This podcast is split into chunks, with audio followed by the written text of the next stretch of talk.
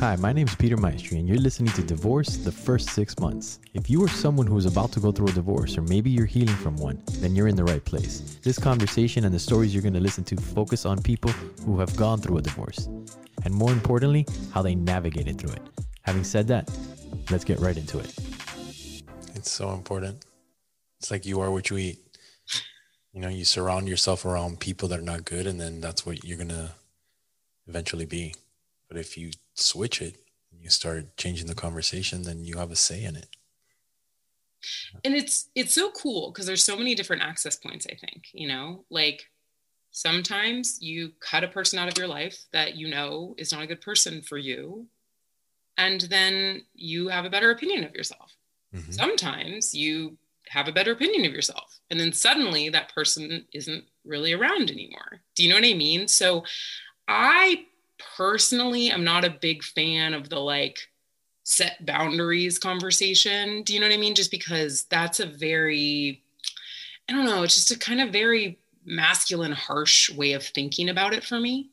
And i think that that was one of the things that kept me from kind of changing or having the courage to speak up sometimes so many times is because i didn't i don't always like that like we got to take it on we got to burr. like we got to cut this out we got to put up a wall and i'm like well no because guess what like if i'm acting in alignment with myself in the like smallest ways every single day that's just not going to show up in my space anymore you know it's not going to show up for me like you should reach out to that person that's treating you like a terrible you know terrible person no i'm probably just not going to reach out to that person and i found that as I kind of just started embracing these like smaller little changes, that was really, I think, what built the foundation for me to like love myself. It was a slow transformation.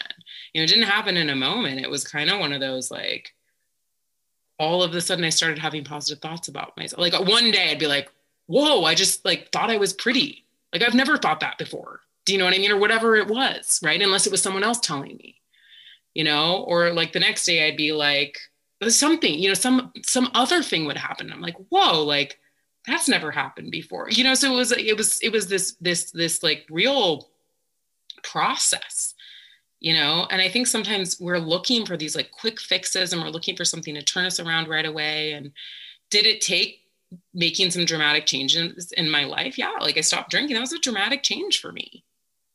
But sometimes it's like the dramatic changes do it. And sometimes it's those little things that you do where you just start to kind of make these little commitments to yourself and kind of watch it unfold. Yeah so let me ask you a question. If you had the opportunity to to speak to the younger version of yourself the one that's about to go through it and you had two minutes to say some advice what would you say?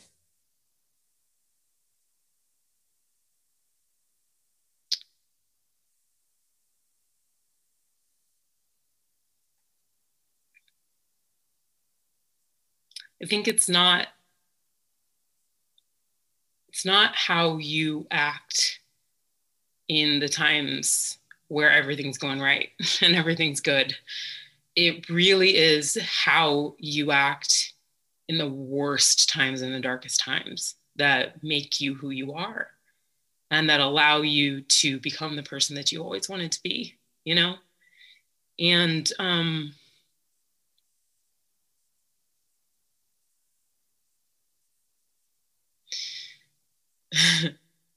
there's this saying that says his rejection is God's protection.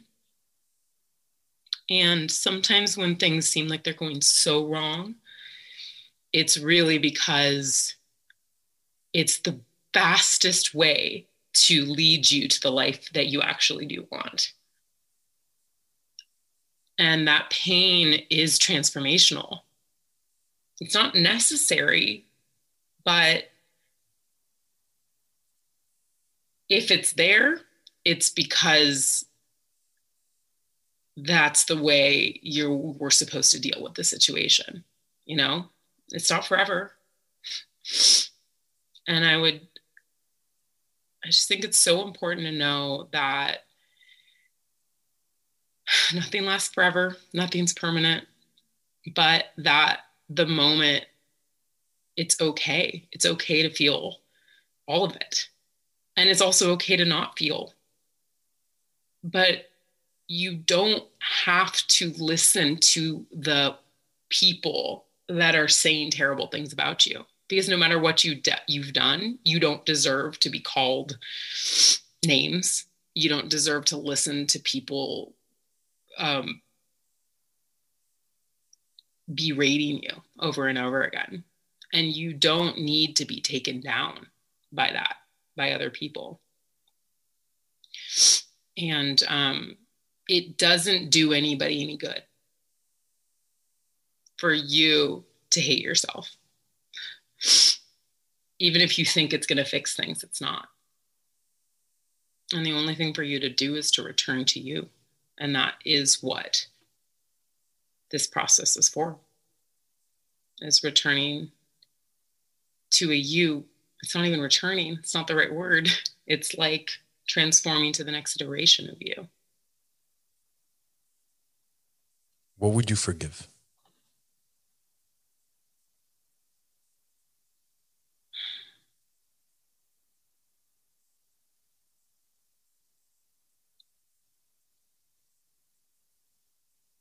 Forgive is such a loaded word, you know, because for me, what's ingrained in the word forgive is you did something wrong.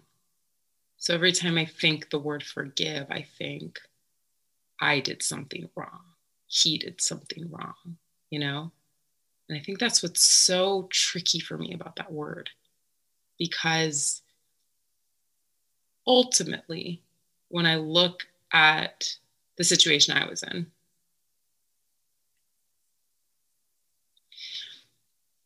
Everyone was just doing what they what they did. You know what I mean? Everyone was just doing what they were doing.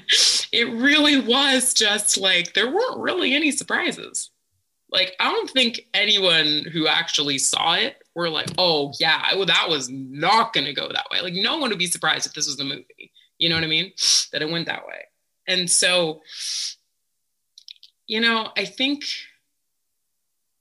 I think what it what it is is how I view that idea is just having so much compassion for myself in you know where I was at that point in life and at um and in the situation that I was in. And having so much compassion for him in the situation that he was in and where he was at his point in his life. And, um, you know, I'm writing a play right now about this whole situation, right? Um, which was a big surprise. Is not something I was ever expecting because I am like, I don't know. I am very private about like my personal life. Like I'm an open book about most things, but about like my personal life and like my maybe failings in life, quote unquote, that you I might call them. I'm not gonna like put all that stuff out there, right? But it just came to me one day. You know, it just like came to me, and I started writing about it, and I was like, this, this has to be told because I it's not just about the story. Do you know what I mean? On one hand, it's just it's just another story. But for me, what it's about is I'm really clear that there are no good guys and bad guys in my story. There's just no good guys and bad guys. There's just some people that did some things, you know? And if you really look from the perspective of each person in that, you can totally get it. I mean, you're like, yep, completely understand why you did that completely understand why you said that like i yes yes yeah you know like you could you could just get it. Like you could get yourself in their shoes and you could just understand it. And i think that that's what's so often missing in relationships and particularly ones that end in you know breaking up or divorce or any of those is the ability to step outside of your own perspective and really see it from another person's perspective. Um, and um, that's what's important for me here is less about the idea of looking back and saying like it's okay for what you did but more about that idea of like going back and being in that as a new person and that's i think what writing and performing this is is like allowing me to do as i'm developing it is being that new me who i am now in that perspective. It's like I get to see, oh, yeah, okay, that's why you did that. You know what I mean? And it's like so healing. It's so healing. And it's so healing also to write his perspective. Because guess what? Guess what? I guess what comes up for me is writing him as a ba- the bad guy. Of course, of course, right? Like that's like self-preservation is writing him as the bad guy. But what does it take to tell the story? from that perspective and to watch actors embody it from their perspective. I, I learned from watching, you know, someone else play him. I'm like, oh, you know, or writing a monologue for him. I'm like, oh, you know, um, it takes something to put myself in that way of thinking about it. But like now, 10 years later, it's like I'm getting the ability to do that. I wouldn't, you know, again, would never, I would never want to put someone in the situation. Do you know what I mean? That I've been through. I would never want to subject anybody to that. But the healing process and the growth process that I have come through and like who I am today and the way that I view relationships today, the way that I view marriage today, the way that I view um, friendship today the way that i view ideas of like loyalty versus the ideas of just like truly being happy and and having every situation you know be a win-win. I have a commitment to myself that i don't do things out of obligation. And it sounds like a simple thing to say but what it takes to to to be that in life is kind of everything. And i'm definitely not perfect at it but i'm I've gotten pretty good at it. Because guess what? I know what it looks like to live a life where I where it's about obligation, where it's about pleasing other people, where it's about doing the right thing, where it's about looking the right way, where it's about all of those things. And um I just am like, I am struck on a daily basis by the quality of my life, by the quality of my interactions with other people, by like the gift that it is to live life as as open as I am and also knowing and being clear that there's limitations to my perspective and being kind of humbled in the way that I was, you know, by oh, so the way that I see things isn't always right, you know? I mean, I learned a lot, I grew up a lot in that time, you know, and I'm, I'm so incredibly grateful for for that you know? And i'm not i mean who's to say it wouldn't happen another way if it didn't go down like that? I don't know you know? But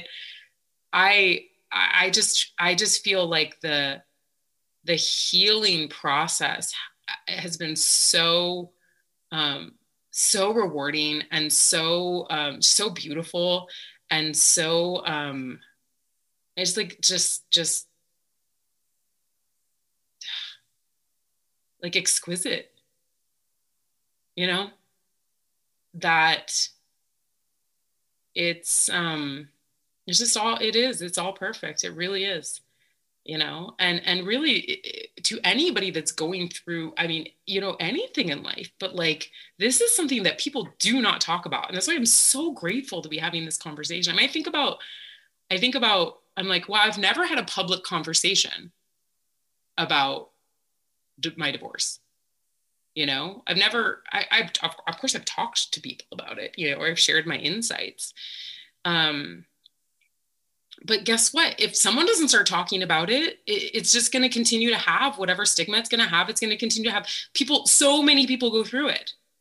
And yet you know and, and there's plenty of other things too that aren't talked about as well right? But but divorce is one of those things that is just like don't don't talk about it don't bring it up just pretend it never happened like whatever and it's like no thank you like thank you peter for bringing this to the surface because I do think that it is something that, you know, and, and what I'm so inspired by about kind of your message is this, you don't have to suffer.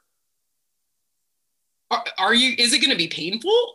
Pro- probably. Do you know oh. what I mean? Just oh, pro- probably. Like, I don't want to say for sure just because I don't know. Maybe, maybe not. But, but do you have to suffer? Do you know? Do you have to suffer?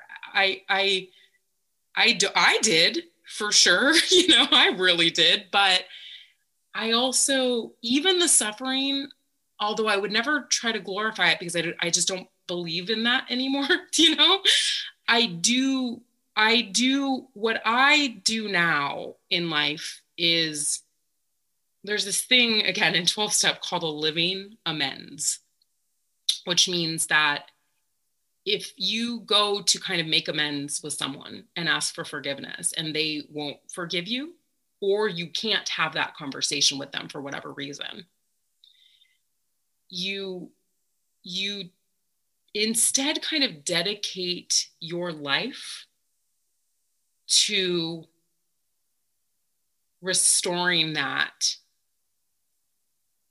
you know that that restoring you know that in some way. So it's like for me my living amends to my ex-husband is i really do strive to be honest and open in my relationships. I really do strive to tell the truth and to even when it's hard you know and and and that to me is it's it's dedicated to him but i'm the beneficiary of it as the reality you know? And so um yeah i just i just think that i just love that idea that this doesn't have to be something this is something that when you have the right way of looking at it it can be such a such a beautiful thing. And maybe not something you would have chosen to enter into you know a journey you would have chosen to to do. But when you find yourself there how can you have this be a beneficial thing and something that that makes your life and enriches and enhances your life and um, and the lives of others? Yeah. And having said that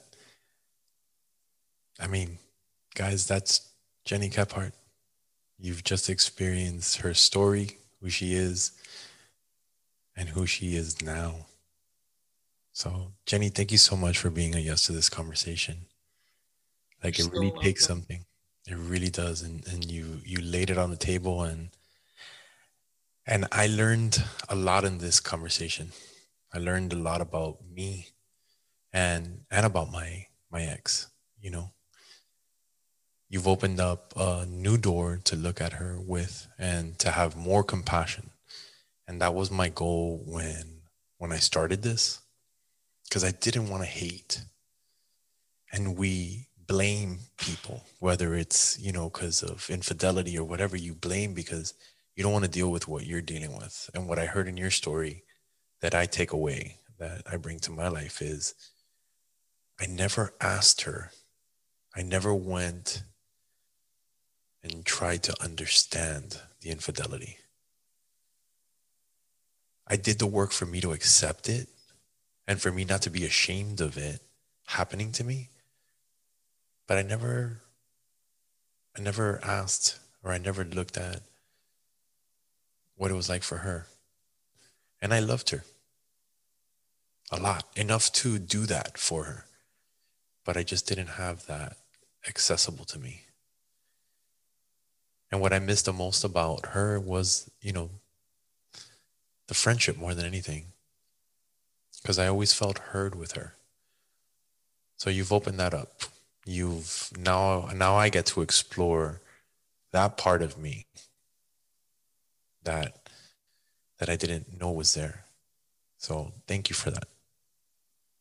You're so welcome. I mean, yeah. that you got that from this conversation. That's that's amazing. That says a lot about who you are. And yeah. you're so welcome. And thank you for for the opportunity you know, to come and do this and hopefully make a difference for other people going through similar experiences. And having said that, everyone out there, continue to be courageous. Continue to be vulnerable because it does make a difference. We'll see you next time. This conversation started because someone challenged me to be vulnerable. So I'm challenging you. Share yourself and your story. Be courageous. Be vulnerable. It makes a difference.